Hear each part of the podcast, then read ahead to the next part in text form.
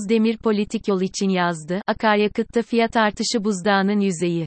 Geçtiğimiz Eylül ayında 7 TL 5 kuruşa aldığımız benzinin litresini aradan geçen 6 ayın sonunda 20 TL'nin üzerinde bir fiyatla satın alıyoruz.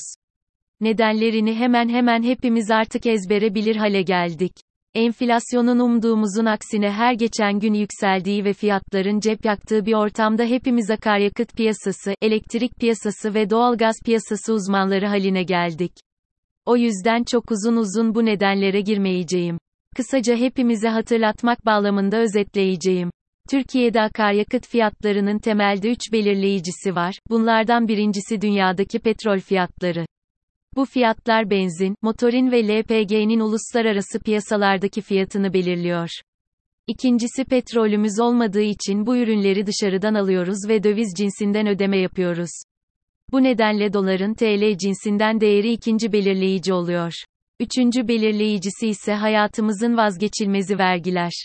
Akaryakıtta hem ÖTV hem de ÖTV'li fiyat üzerinden KDV var. Bu üç başlıkta yaşanan değişmeler de doğal olarak bizim benzin istasyonlarında ödediğimiz fiyatı belirliyor.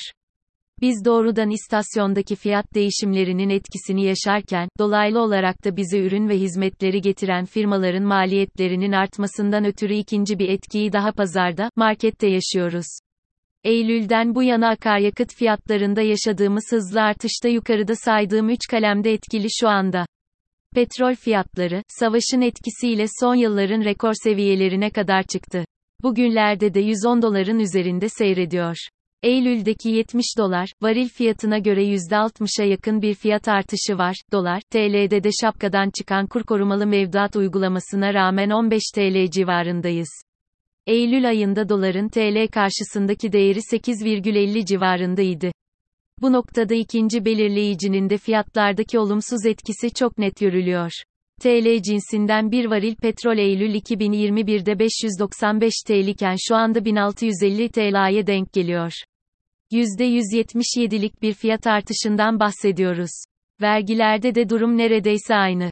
Eylül ayında neredeyse sıfıra inen ÖTV 21 Aralık 2021'de başlayan ÖTV artışı ile devam etti.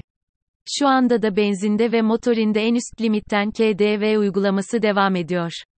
Gördüğünüz üzere her üç belirleyici kalemde de aleyhimize bir süreç yaşanıyor. Hem akaryakıt istasyonlarında hem de markette, pazarda neredeyse hayatımızın her alanında bu artışla etkisini günden güne hissettirmeye devam ediyor. Yukarıda da bahsettiğim gibi buradaki gelişmeleri artık neredeyse tüm vatandaşlarımız ezbere biliyor. Ancak meseleye bu yazıda biraz daha farklı bir bakış açısı getirmek istedim. Biz sürekli akaryakıtta litre fiyatlarına gelen zamları konuşuyoruz ancak bu zamların cüzdanlara yansıması her bir zamdan sonra depo büyüklüğüne göre her dolumda 40 ila 60 katal arası değişiyor. O yüzden bu yazıda yakın üzerinden ortalama bir hesap yapmak istedim. Bakın Türkiye'de TÜİK'in yayınladığı istatistiklere göre 2022 yılı Ocak ayında araç sayısı 13,7 milyon olarak görünüyor. Bu araçların 3,5 milyonu benzinli ve 5,2 milyonu da motorinli araçlar. Yine 5 milyona yakın LPG kullanan araç var. Bu üç kalem toplam araçların %99'una karşılık geliyor. Araç sayısına ilişkin verileri bulduğumuza göre bir de Türkiye'deki toplam benzin ve motorin tüketimine bakalım. Bu veriyi de Petrol Sanayi Derneği PETDR aylık olarak benzin, motorin ve LPG için yayınlıyor. Son yayınlanan veriye göre Türkiye'de Ocak 2022'de toplam 297.616 metreküp benzin ve 2,1 milyon M3 motorin satılmış.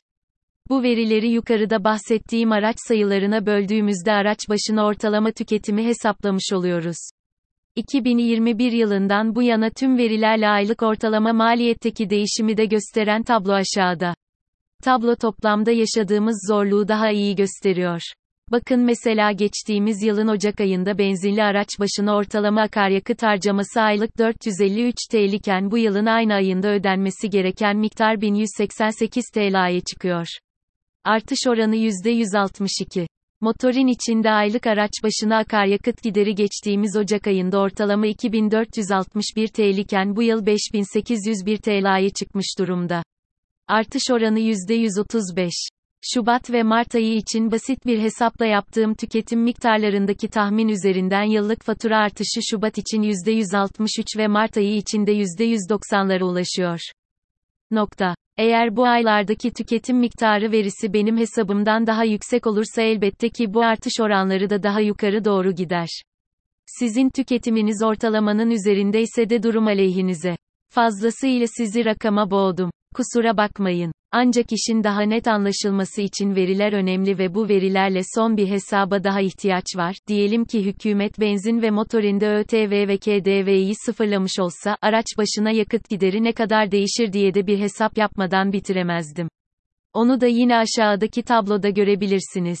Aradaki farka bakınca tarım ve gıda gibi sektörlerdeki kullanım için motorinde bir vergi indirimi en azından bu savaş ortamını atlatmak açısından olumlu bir adım olabilir. Gıda krizini konuştuğumuz, tarımın önemini daha iyi anladığımız bu günlerde böyle bir adım üreticiler ve gıda fiyatları açısından bir rahat nefes alınmasını da sağlayabilir. Olur mu? Maalesef pek olası görünmüyor.